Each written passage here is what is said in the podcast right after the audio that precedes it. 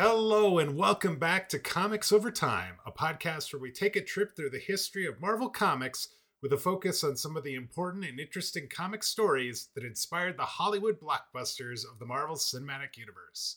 Every two weeks, we take a look at a batch of comics, then watch the related MCU movie or TV show. Then, after we're done, we connect the dots from the comic book panels to the moving pictures and try and answer the most important of questions who told the tale best? The books or a screen adaptation? My name is Duane, and with me, as always, Dan. Welcome. I'm excited this week. Yeah, gonna be a gonna be a fun one. This week we're gonna be getting you ready for this first ever viewing of Thor: Dark World, which uh, Yeah. I've I've seen a couple of times. It has been, as you may have heard, oft maligned in certain corners of the internet. Yes. But uh, lately, there've been folks who've been re-examining it a little bit. I'm interested to watch it again myself, and I'm interested to see what you think about kind of looking at it with fresh eyes, uh, having never seen it before. This is actually Thor's second solo movie, and in it, he's trying to save Asgard and Jane Foster from the dark elf Malekith. Uh, we already have seen a bit about Malekith in the Walt Simonson Thor run that we covered way back in episode 10 of Comics Over Time. But now we're going to see what he's been up to more recently with a couple of series from nearer to the time of the movie, and then Yeah. another one from just uh, just a couple of years ago. So, Malekith over time is Yeah. the new name of the podcast. So, Yes, yes, yes. Uh, but before we do that, let's let's talk briefly about some comic book news that occurred this week. First off, let's let's talk about Superman and a new 10 issue miniseries that is starting in March of 2023 called S- Superman Lost. Uh, it is by writer Christopher Priest and artist Carlo I Peg Pagulayan, Pag- I believe. Peculian? Yes. So, uh, very interesting series. It's a, a brief thing says the series will see Clark Kent thrown into a unique set of circumstances after a Justice League mission leaves him suddenly stranded in space for 20 years. Uh, there, there is uh, a cover art as well as a variant cover art that looks very cool, as well as a couple preview uh, sheets uh, from from that from that first book. Uh, it comes out March 14th, so if you're a Superman fan, uh, that's something that you could be looking into. There you go. And so here's here's your quiz. Do you remember where you've read Priest or Christopher Priest before? I do not remember where I've read him before. He wrote one of the two series that we read about Black Panther a few weeks ago. Oh, okay, very cool. Mhm. So you have a little bit of experience with some of his writing already. And All right. Pagulayan is actually somebody I've always really enjoyed. I actually have some early career art of his that I bought as original art back a few years ago. It's some really cool stuff that's just like some action uh, action pages he did on mock-up about Wolverine. And so I've always liked his art. It's very clean, nice style. So that should be interesting.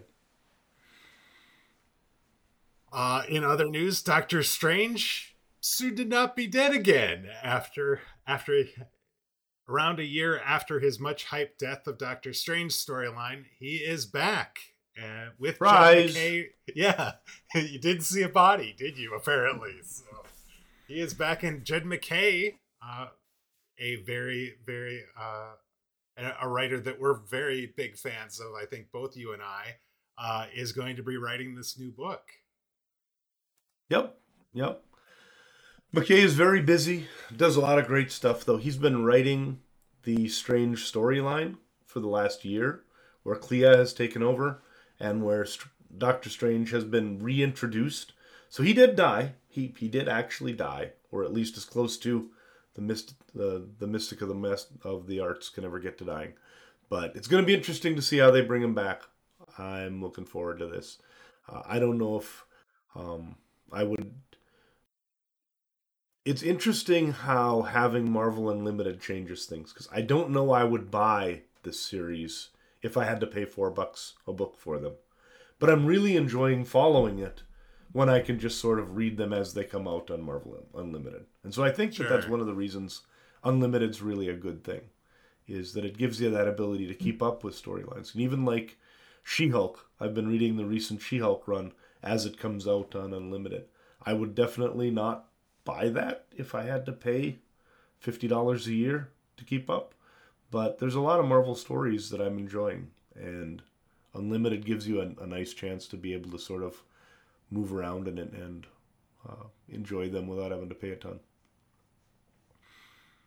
So, Apparently- one other thing I wanted Oh. to note uh, Okay. the DC Comics movie wing continues to just be a disaster. I think you may have called it a flaming a flaming circus in the notes.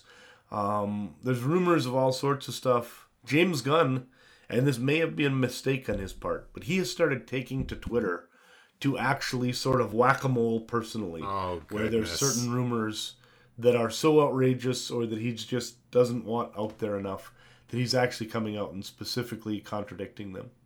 Um, Sure. So many of the crazier ones are being sort of disavowed. There is not a lot being said actually officially about some of this, other than some of Gunn's statements. But a number of stories are actually coming out through relatively reputable outlets. And so it's obvious that there's some sort of culture of, of almost like this leaky ship at DC, uh, where we keep getting information, we keep getting sometimes bad or half correct information, but it always just adds to this real question of what's going on there. And I'm worried right now. So I believe in James Gunn though. He's gonna yeah, get it figured no. out. It may take I, him a I- while. I, I am worried that like he's not even going to get a chance that, that that this ship is going to sink before he has a chance to to you know try and save the ship as it were. That that could be. That could be. So yeah, we'll see. But it, it continues to yeah, just be a disaster zone every every week. So we both have recommendations this week. So I'm gonna let you go first. What do you You're got for let- us? So mine's not.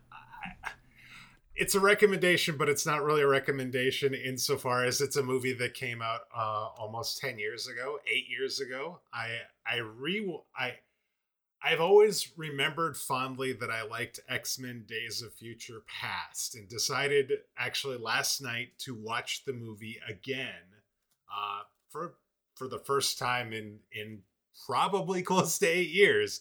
And and it was it was magnificent. It was as good and in fact actually probably a little bit better than i remembered it insofar as there's a lot of characters in the in the in the movie that i was not familiar with. Iceman bishop warpath uh Kitty Pryde is is in this. And i didn't know who those characters were. And having spent the last you know year or so reading comics with you and uh, playing Marvel Snap as well, I've been introduced to a lot of these characters, and I'm like, oh hey, I I, I know who these people are now. So the story is great. Uh, there's some pretty good special effects as well.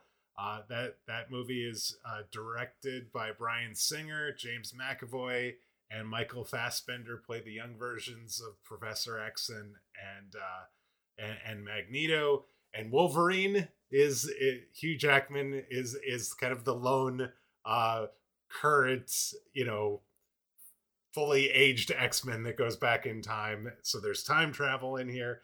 It could have been terrible. I'm I'm telling you the story is crazy enough that it could have been terrible but it actually is excellent. And if you have not seen it or you have not seen it recently and you're kind of not really enjoying some of the superhero movies out right now, go watch X Men Days of Future Past. It, it, it is a good movie. You, the bold go, go watch a Sony movie uh, Yeah. recommendation. So there you go. I know. I, I I enjoyed Days of Future Past. I, I do think you you sort of pulled off a, a bandage that of a wound that's never really healed when you're like, hey, even Kitty Pryde is in it. Because in the comics, Kitty Pryde is the star of it. She's the one who sort of like inhabits her future self or her future self goes back and whatever. And they changed some of that in terms of who the stars were and everything. But the original series is one of the classics of the X Men comic line. And in fact, if you'd be interested in reading the, the Days of Future Past comics as opposed to the movie, we could do that too because they are spectacular.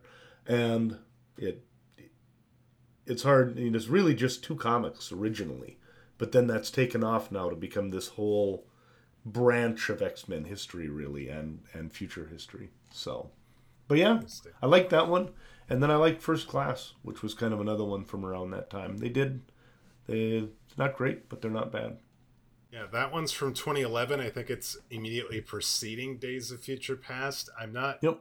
I'm not so. I don't remember if I've seen that one or not. I'm assuming I have, but that one does not have that same memory of boy. I remember really liking this movie. So maybe at some point in the next few weeks I'll have to that watch was, that one as well. That was kind of the first one where Fassbender um, Magneto came in, and we saw him like there was a big submarine and a.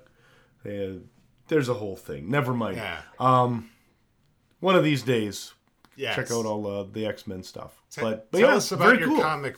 Tell us about your comic book uh, recommendation Something- this week. Definitely not like the other stuff we've been talking about. So I'm I'm actually going to recommend something called Love Everlasting from Image Comics.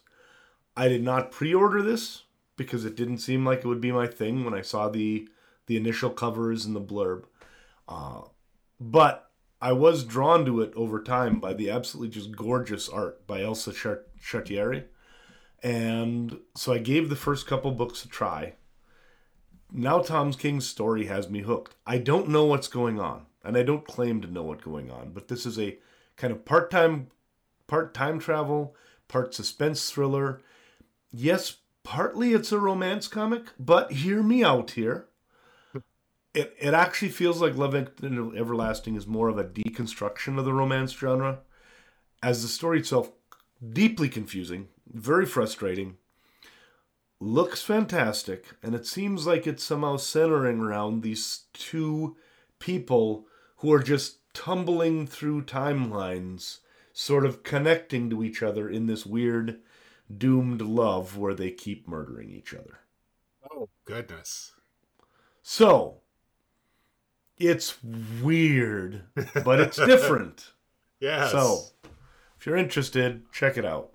All right. We we'll we'll have a, a link to some information on on Love Everlasting in the in the show notes. Should you want to do that.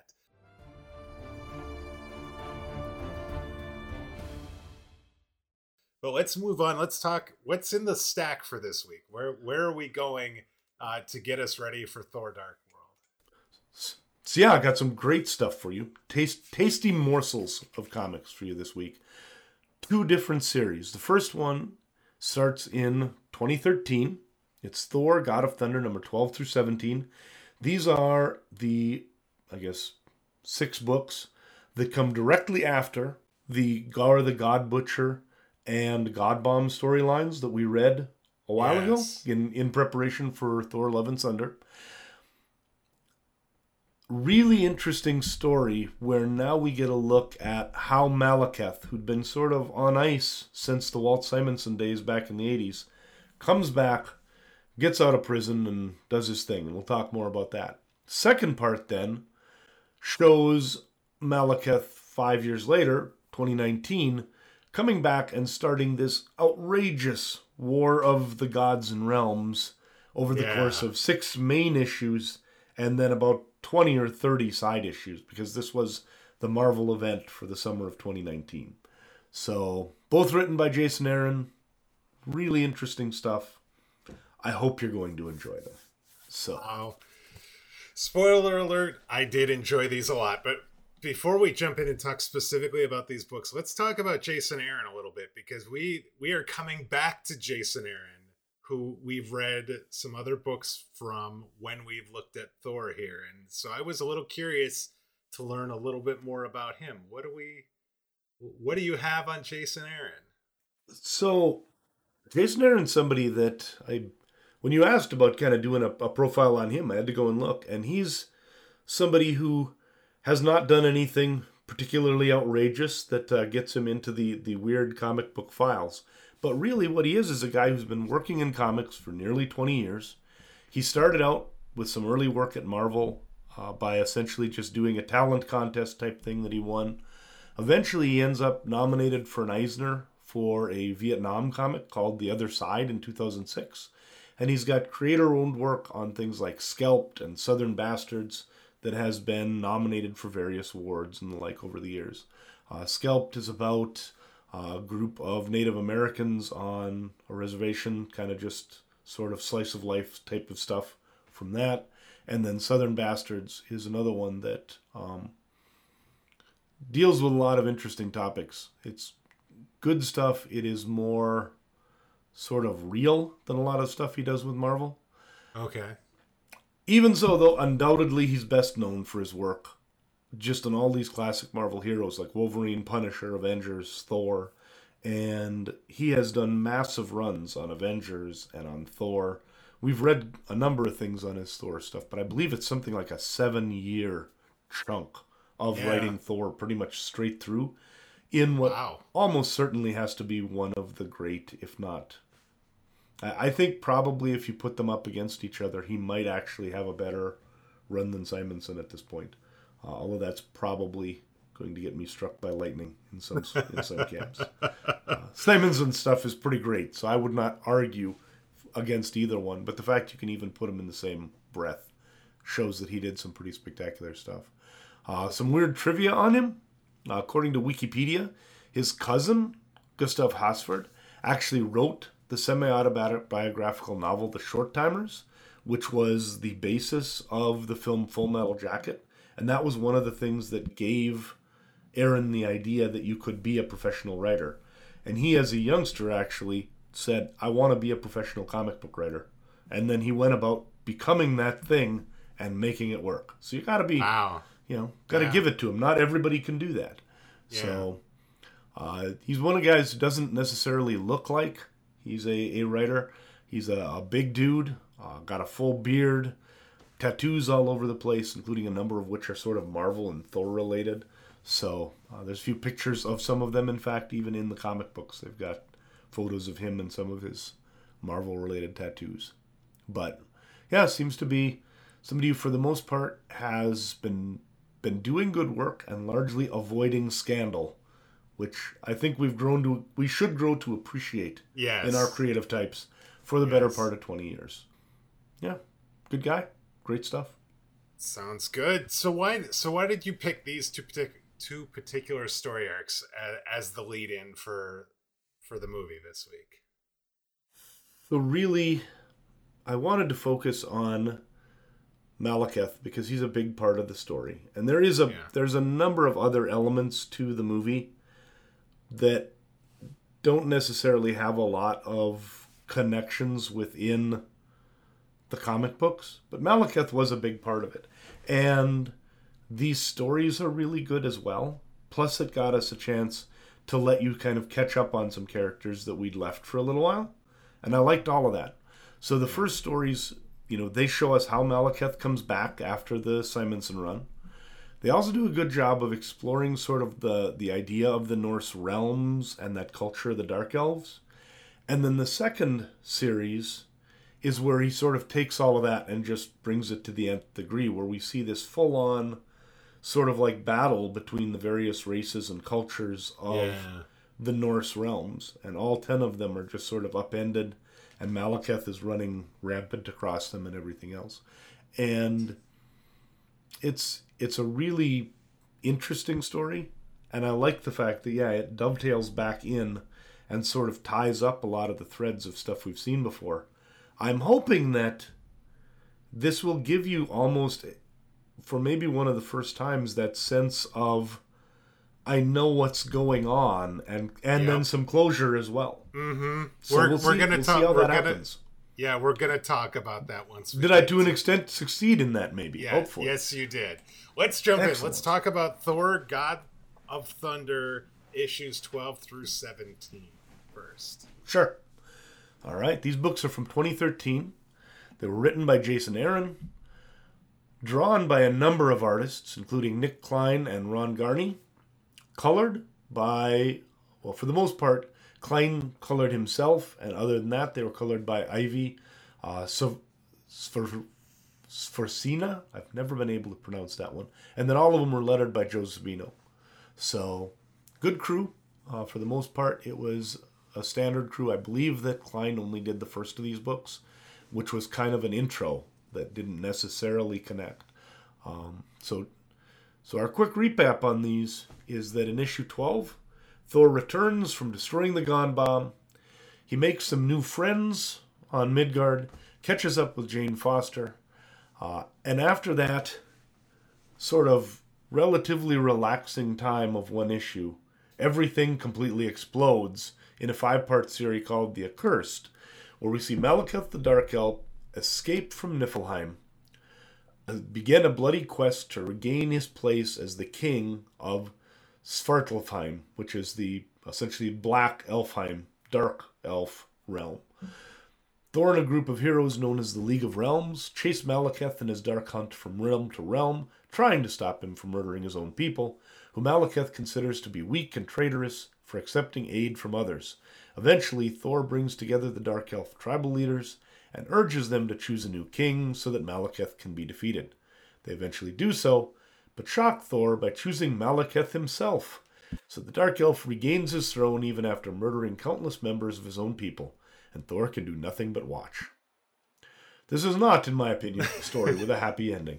No, no, it is. It is really not actually, and it, the kind of the almost dumbfounded look that he has on his face when they do make that decision, and he's just flabbergasted by it. Kind of speaks to the whole the the whole the whole uh, five five issue arc there leading up to that. It was just it was actually crazy. Yep. It was it was interesting though because to an extent he really does develop the dark elves as a as a group and by the end you can kind of see why they would make this terrible choice that essentially you know they they respect cruelty and strength and things that the rest of the world doesn't. And so, for some reason, they decided to follow this guy. And it's not necessarily yeah. the rank and file, but at least the leadership of the Dark Elves yeah. are a bunch of very unwise people. So. Yeah.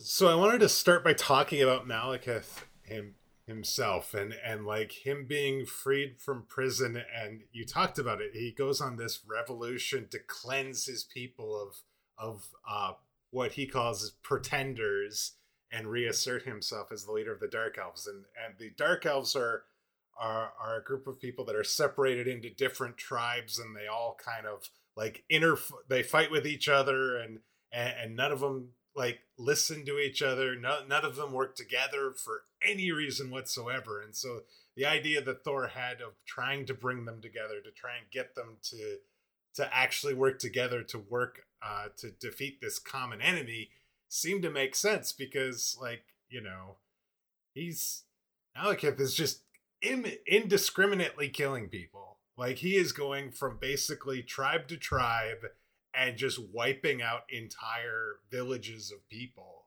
And and and it's like you would think that that would get get them to to to think a little differently and like actually put somebody in there that actually cared for you, know, you would think. the the the rank the rank and file as you as you put it. But uh but but that didn't end up being the case. And like some of the early imagery of Malekith when you see him in the prison the first kind of uh when he escapes the prison specifically he he's in a hole that is like lined with snakes. And this one of these other dark elves like this group of like mercenary dark elves go in to try and get him out of prison. And one of them actually kind of goes down this hole and then basically gives him the knife that he used to kind of help him get down there and then basically says use my body to get back up.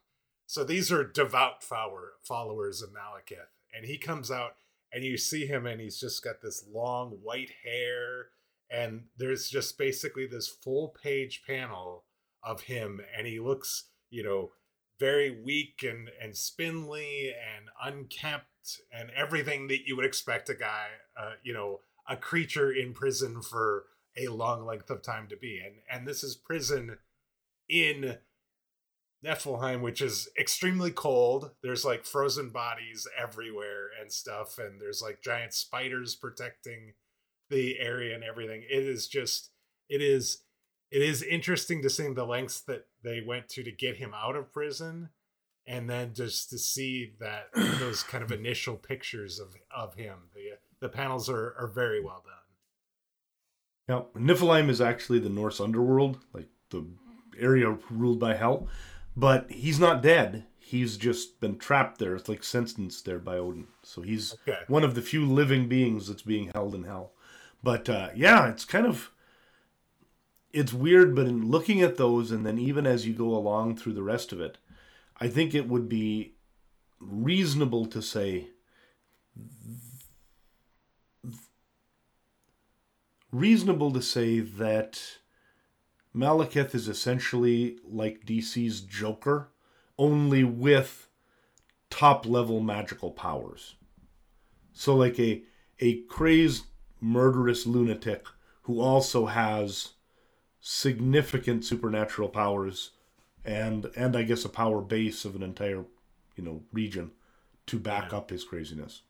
So it's it's not, not, a good thing. That's yeah, that's not a good uh, combination. I no. think in any way, straight, straight, uh, any way, shape, or form. So Thor is like, "Hey, we'll go and get him," and he decides he's going to take a bunch of just folks, his friends from uh, from Asgard, and go and face him. And his mother's like, "Nope, can't do that. This has to look like it's a you know, a joint effort from a number of the, the, the regions.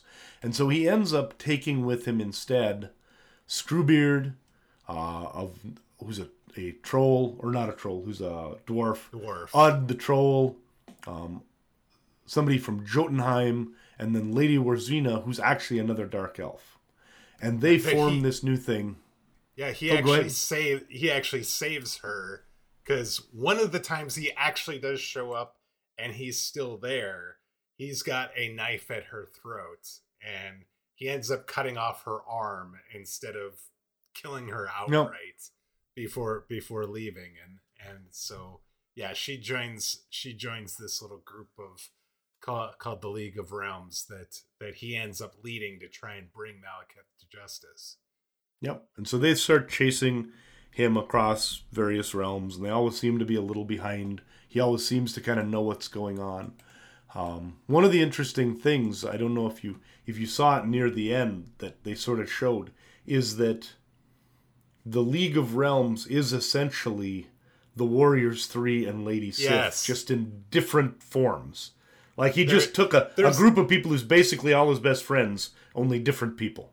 Yeah, there, there's so. two panels side by side, and I think it was one of the one of the Warriors Three that says hey, they look kind of familiar because because they basically had the same panel except one of them's the League of Realms and one of them is the Warriors Three plus plus Lady Sif, and and they're like in this exact same kind of stance and everything. It's crazy. That kind of entertained me. So, but yeah, they they're wandering along and they keep finding that somehow he's ahead of them. Turns out that somehow or another, Thor actually had been literally bugged with this weird centipede thing in his in his drink at some point, and he was the way that Malekith knew what was going on. But lots of bad things happen.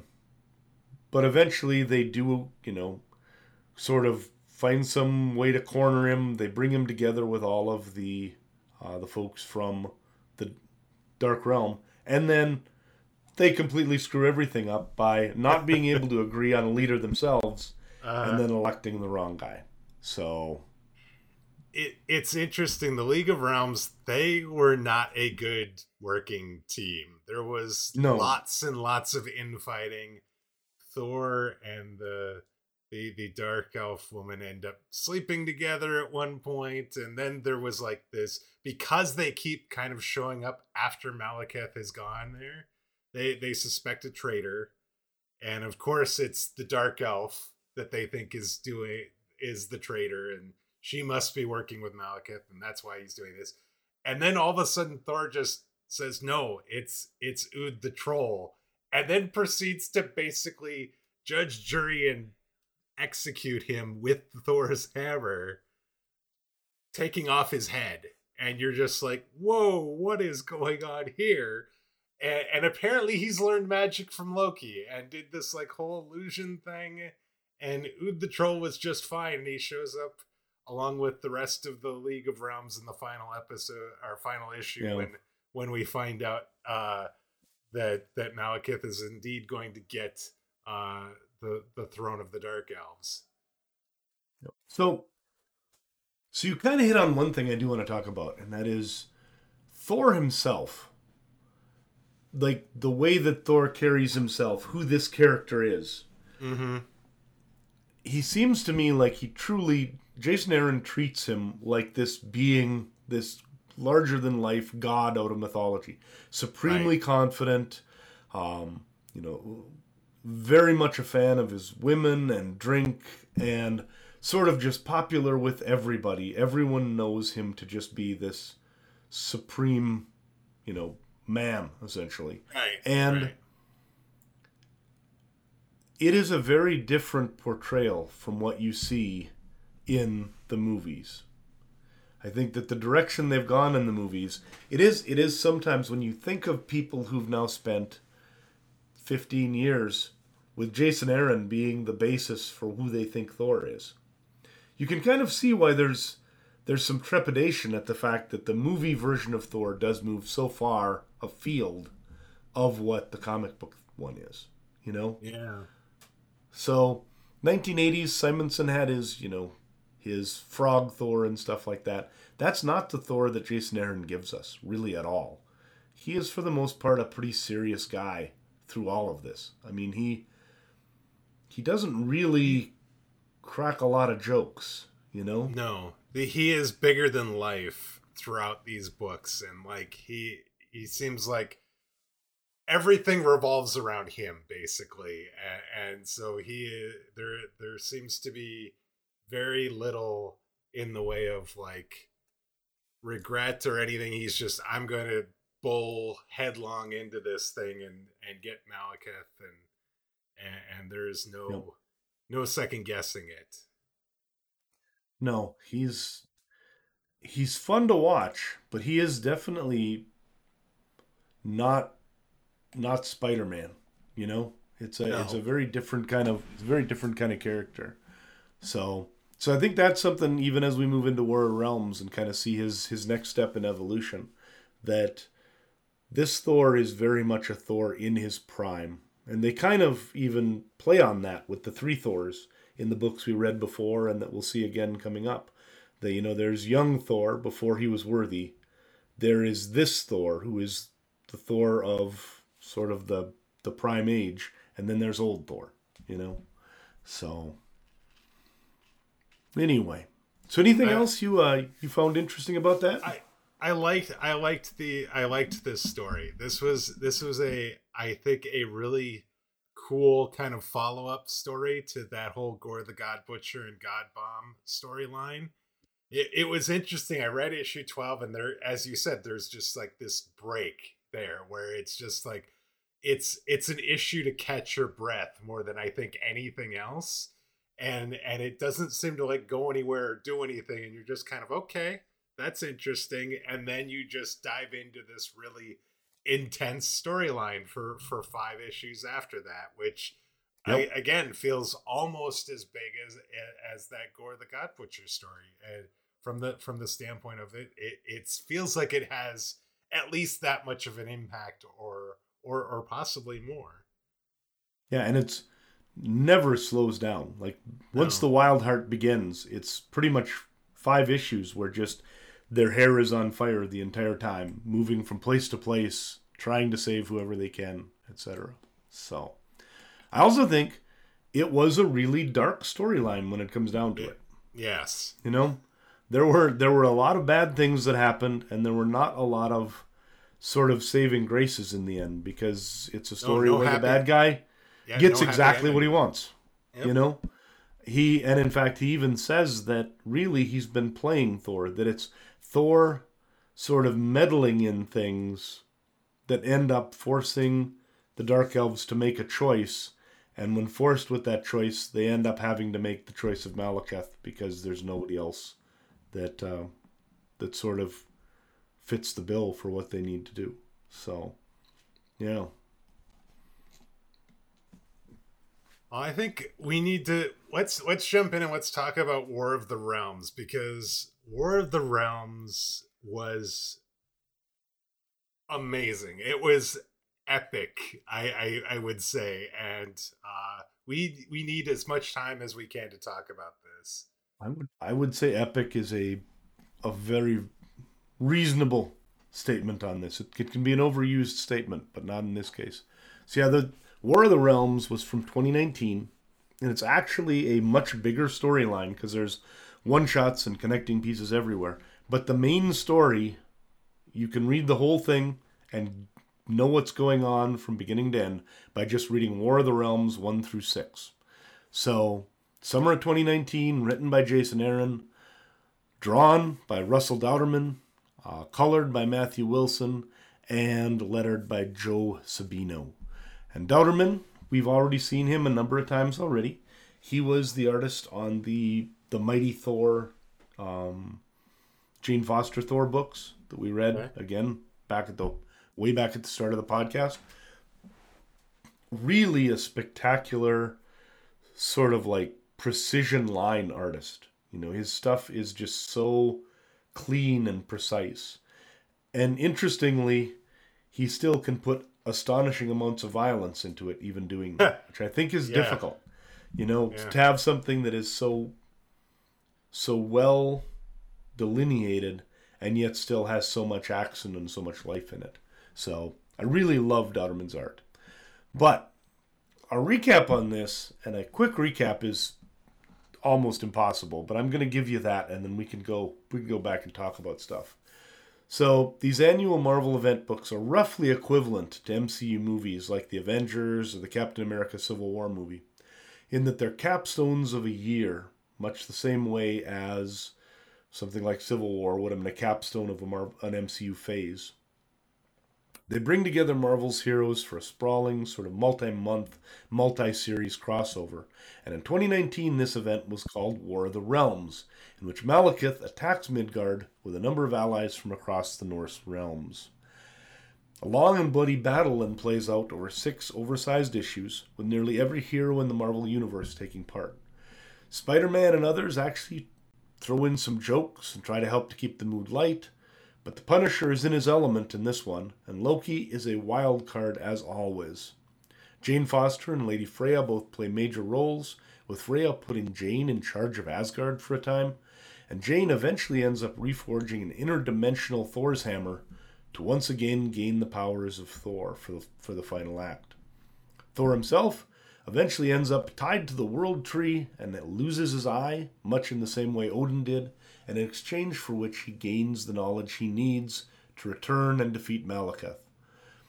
At the end, Odin bows to Thor and proclaims him the new All Father of Asgard, and we move into a completely new phase of Thor's sort of career. So, so I so I talked about this being epic, and I have to tell you, I think that's where we start because this was to me one of the most epic stories I think I've ever read. This felt like an Avengers type story, which makes sense because we saw the Avengers in in this. Like everybody was in this. Uh, uh there is, mm-hmm. it is not a stretch to say everybody is in this because if you can name any well-known hero from Marvel, they were at least mentioned somewhere in these six books. If you if you open up the book and, and go to kind of the recap of what's going on, they give you little snapshots of of who who's kind of involved in all this. And by book 6, the book spotlights 15 heroes of Midgard uh, on top of you know mentioning mentioning others just like throughout the books and stuff. And so yeah it is it is it is everybody and it is everywhere as well. We have we have like these groups of heroes that are tasked to do various various things as teams. And so you have a team uh, led by Captain Marvel and Black Panther that are on Midgard doing things. You have Jane Foster and Daredevil back at Asgard trying to get the the Bifrost working. You have Thor who basically gets kidnapped at the beginning of of, of book 1 by Malekith disguised as Loki ends up spending two issues and almost all of the third issue in Jotunheim fighting frost giants and and it is Blade and Captain America and uh, you know Iron Fist that are coming to kind of rescue him, even though looked like he was doing okay, just kind of on his own there. And then you've got Lady Freya and She Hulk, and that going to the the the Dark Elf world that I cannot pronounce to save my life. Don't worry about it. Yeah, Svartalfheim. I Yeah. what I try to do is is the Svart is and then Elfheim is like Elfheim, Elf world. yes, because Elfheim is the light elf world. But sure. I'm not sure if I'm pronouncing that right. Anyways, anyhow, proceed. So the the in, in the the dark elves have their own Bifrost called the Black Bifrost, and so that's how they were moving throughout all the realms to conquer them. And and this this story really is kind of the culmination of this total like quest of Malekith to basically annihilate the entire you know rest of the realms. And he has done it. When when the series picks up hmm. he's basically taken out every all the other realms except for midgard and and that's why this is such this epic story but it is fantastically done with all those with all those changes and things I, I was expecting to get lost, but at no point did I get lost at all in what was going on, and and and it, it just I I wanted to like this story, and I ended up loving this story. Excellent. And and might I say, spectacularly retold because there's a lot of stuff there and that was really good because you're right there was people running everywhere and Yeah. things and it could have been really confusing and your your sort of summary reminded me of all those things but also you're right that somehow he kept it all propelling forward and the story making sense even with this cast that was well beyond what anyone could ever be expected to Yeah. somehow make you know work in a book. So it was, it was really interesting. I also think that the epic sense of it was not only that you have all these heroes and that there's all this going on but the fact that he's layering over norse mythology. So there's this sort of very epic feeling base to it all. And there's so many consequences. I mean is is Laufey dead? I think he might be. You know, a number of other heroes and another uh, uh, villains seem to have perished. The entire uh, Valkyrie population of uh, of Asgard dies, so that at this point there are no Valkyries left, which is going to then mean that Jane Foster takes up that mantle to become the the only new Valkyrie soon. There's there's just a lot of big things that happen in this, and the story barely can contain it. I also was thinking it took me a long time to read this until I, I recognized that the books are like 40 pages long. So they are definitely most- oversized. Yeah, most of them are most of them are are larger than your standard issue, and like the the bookends one and six are like two issues, and then Yeah. like the ones in between are like have an extra four or eight pages to them as well. Yeah, it's so it's huge in in all sorts of ways. But I I had not read this for a while, and I really appreciated it even more. So one other thing, I don't know if you looked at them much or took much time to, to look at them.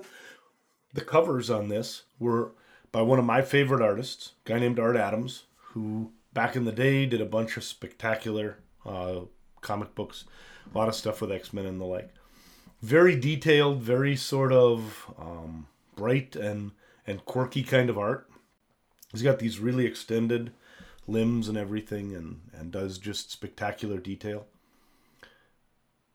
They're very upbeat covers. For the most part, everything he does just sort of has exudes this energy. What I think is also interesting is inside the book, for all the stuff we've talked about, you'd think this would be a pretty downbeat kind of thing, with Valkyries dying everywhere and, you know, Earth under massive attack. And in actual fact, Spider Man's running around cracking jokes all the time. Other people are sort of throwing out humor here and there. The color palette is relatively light, and it plays really more like a big budget popcorn blockbuster yeah. than something that is sort of dark and morose or anything like that. It's a it's a war story with I mean, Thor kills what, 10,000 frost giants or something yeah. like this? There's literal mountains. There's like a mountain or a, a river of frost giant blood that yep. the uh, the team going to rescue him follows to uh, to reach him.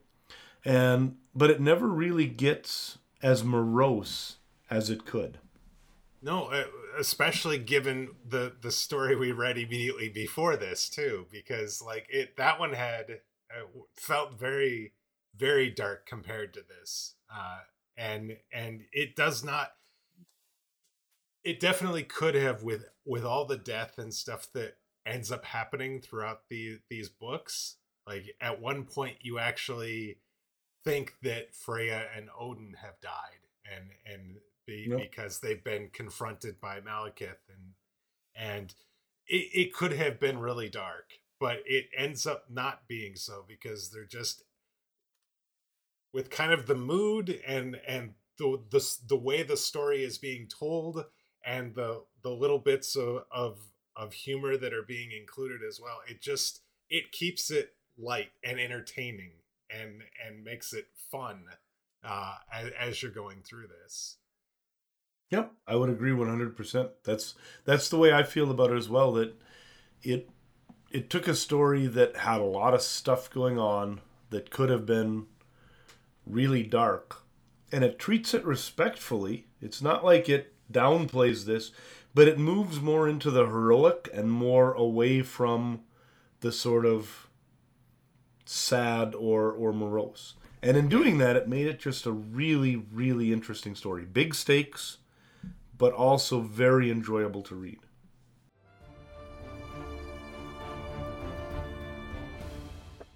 You know, we we talked about uh, we didn't specifically mention it, but, but we we got to the point by the end of book five where where we find out that that Freya and Odin are not in fact dead, and that Malekith yep. has has taken them captive and he wants a one-on-one kind of he wants a showdown with Thor.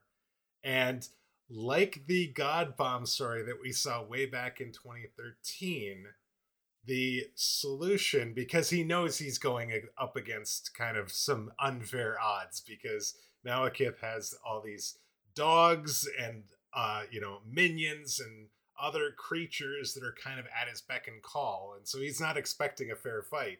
So he's like, how do I even the odds? I'm going to go get Thor of the past, uh, Thor of the future to join me, and then even has Jane Foster as the the mighty Thor, the goddess of thunder, join, and they all descend on uh, on Malekith on at Stonehenge, no less. That's where he's keeping them captive. Is at Stonehenge, and they call there's this brilliant brilliant two page panel at the beginning of book six where you see the four Thors flying towards Stonehenge. And yep. they called them the Storm of Thors. And it was just a brilliant, brilliant two page spread, I have to say.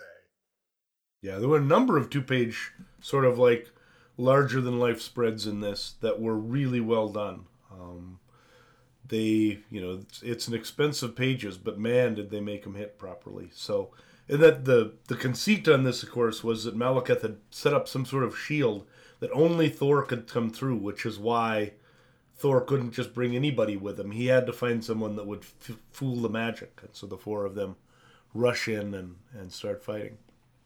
But that was that was entertaining. I think it was it was fun also because it and again, and this is where we kind of get into that thing I wanted to talk about. It called back to a previous storyline and allowed you to kind of have that moment where you're like, "Oh yeah, I remember. I have prior knowledge that that informs this and makes me feel smart because I've been reading comics, right? Uh huh. and that feels that. good. It Yeah. does. It feels fantastic. There is there is something about the payoff in this in these set of books that I really loved at, towards the end of this series. We saw Thor the you know when he when he uh went and found future Thor uh to help him with the with with Gorr the God Butcher and the God Bomb and you see not only does he have the arm removed, but he's missing an eye and he's got a different looking Mjolnir. And you're like, how how does this happen? This doesn't make any sense. Like, the, yeah, the eye thing. This was something Odin had, but this isn't something Thor had. You find out why this happened. Thor literally pins himself to a world tree that is growing on the sun as a way to try and gain the knowledge like Odin had done in order to defeat Malekith. And so he he he like is ends up having to give up the eye in Mhm. order to get this knowledge and and seeing this and then seeing the new Mjolnir and seeing seeing all that and to think I saw this from books 7 years ago and then now it's coming to fruition the things that that i was kind of teased in those books it was so satisfying i was so excited i Mhm. was like now this this makes sense Yep, absolutely. And that's you know the the idea of those three the three Thors, the ability to kind of see a little bit more of the progression of Jane's story from where we'd seen it. It's just kind of nice to see those a, a good writer who's got a plan being able to tie that all together, keep things going and moving forward. Even with a character that, you know, with Thor is not really supposed to move forward all that far because he's a property Right. that has to stay in one place. uh-huh But he has done a lot, you know? Thor is not the same person seven years later that he was when Jason Aaron took that character over at all, you know? no And I, I think that's a real tribute to him. So it was, and that Stonehenge fight was fun. Uh, a little weird that Odin accepted the uh, the Iron Odin armor or whatever that was forged by the dwarves and by Tony Stark for him, yes and then used that in his fight against Malekith, which he, he only he only took it because he'd been wounded. He said so he needed he needed a little else something. But I would think that would be an, an amazing like uh, insult to him to try and say that he needs he needs an advantage. But right but he did. It didn't work well. so we we I, I loved kind of the way the fight ended insofar as we we have this moment where there's like this like rumbling sound and then all of a sudden the new Mjolnir just shows up and you have Thor picking up the hammer and like Odin's almost kind of narrating it insofar as he's like it, it's not the hammer that makes the Thor, it's the Thor that makes kind of the hammer and Mm-hmm. and and like Thor finally realized it and they called back to the um the part right when he got uh got his arm taken off very early Mm-hmm. on with Malekith and the uh the the character was right comment that that, Oh, the that Gorr. Yeah, I mean, it, it all goes Gorr was back to the right, Gorr the. God, the Gorr the God Butcher, and the Gorr was right comment. Yep. Yeah. So so he he talk he so he says, you know, I'm I'm actually the god of the unworthy. And that's what makes me worthy. And that's why he's able to handle Mjolnir. And the next panel is a full page panel of him basically cracking Malekith in the head with this new M- Mjolnir. And that basically ends the fight. He he he ends up being scared and and and Malekith's own dogs that he's trained to like rip rip people to shreds, including his mother apparently, uh, Yeah. end up being kind of the ones that that that that uh, that take uh, and finish finish the fight off. Yep, you see a panel where uh, each of the dogs seems to have an arm or a leg or something like that, and his big tiger has got the most of them. So Yeah. he's going to have a tough time coming back from this one. This this would be one of those uh, deaths that they're going to have to convince me somehow of how exactly he comes back when uh, when he comes back. But it was it was well done. I, it was satisfying. I think that it's almost that you know that there's stages of worthiness where he was an unworthy Thor at one point. Then he gained enough sort of self worth to to become worthy in the eyes of many, but it's that understanding that he's still got a long ways to go that sort of is the next stage that makes him sort of the the Thor who can actually be an all father. Yeah, And you know that uh over time he just keeps kind of kind of progressing along that path that he needs to move down. And so it was it was well done. And and again, so much not where Thor in the comics is at, right? This is a or I mean so much not where Thor in the movies is at. It's it's a completely different really a different character. And and it is weird because I love both of them yeah, but you can see where if you're really set on one or the other character, you're going to have trouble. Uh, although I find it hard to believe that anybody who read who enjoys the movie would not still enjoy these comic books because the Thor in the comics is just so cool yeah. that you have to still be like, yeah, that's pretty that's pretty amazing. I, I do recall my initial kind of feelings with some of the very first things that we that that I had seen uh, that I wasn't as impressed with Thor as I've come to be after getting Yep. some initial some extra exposure to some of his storylines. And and so he he seems he seems like a more interesting character than I had initially thought. And and I was definitely somebody that liked the Thor movie character. And I think I needed to almost be convinced that I would like the comic book version of Thor and I have definitely come around to where I really like the the comic book version of Thor as well.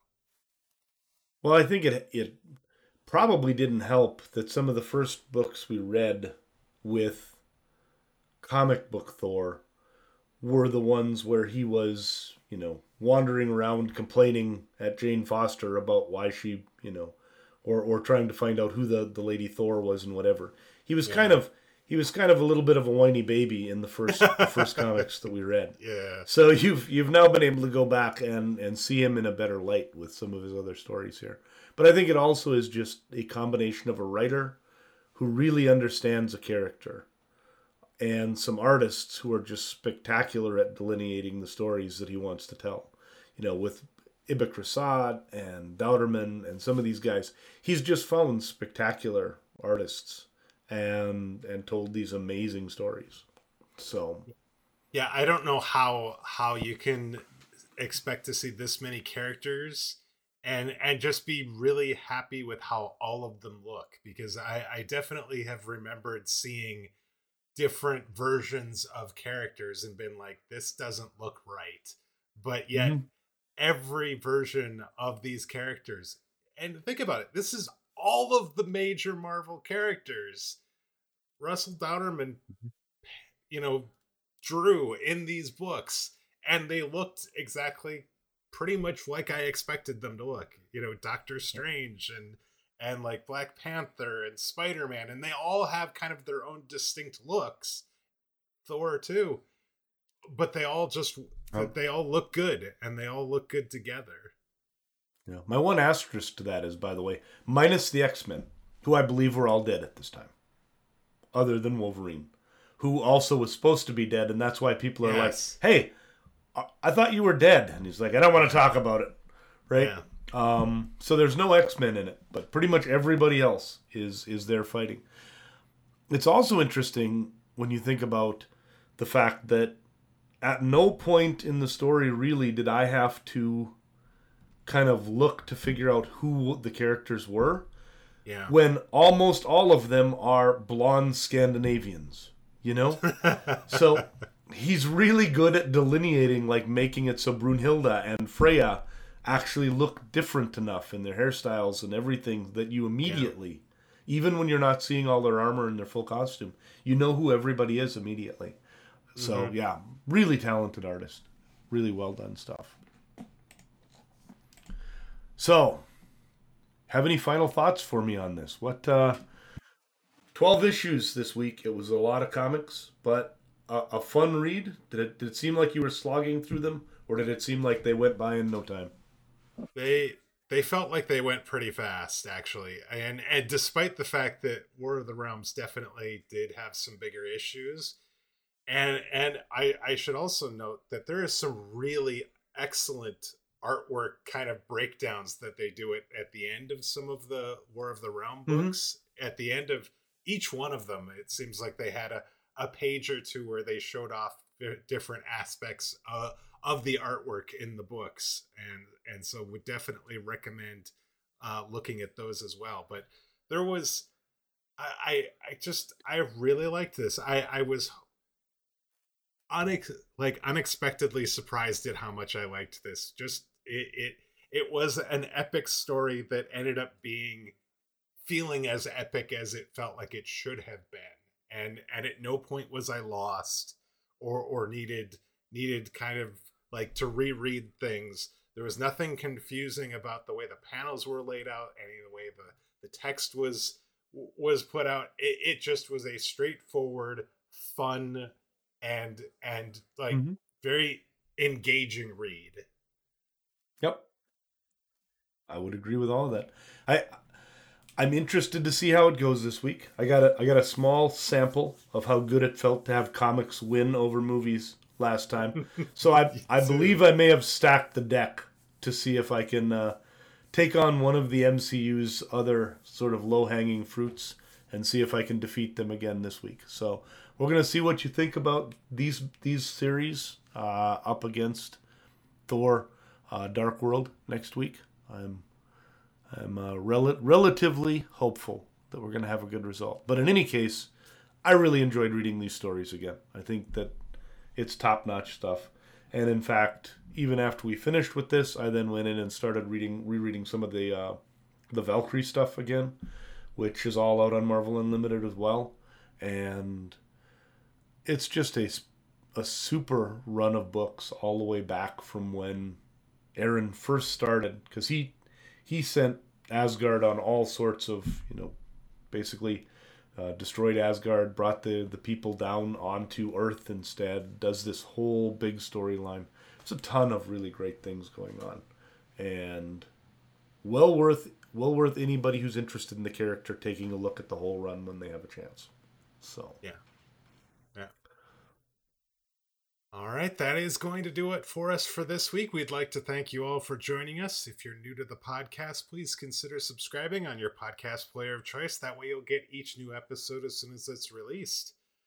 If you have some comments about War of the Realms or Thor or Thor Dark the Dark World, which we're going to be talking about next week, we'd love to hear them. You can email the show at comments at comicsovertime.com or message us via Twitter. We are at Comics Over Time there. We're also on Hive Social at Comics Over Time. Dan, uh, with some epic books this week, I am very interested in seeing how the movie takes the story of Malekith. Uh, I, I, they have, as you said, uh, they they've got their work cut out for them this week. Yes, they do. But it's going to be fun to see, and look forward to talking to you about it next week. Till then, take care, everybody. Have a great week. Talk to you later.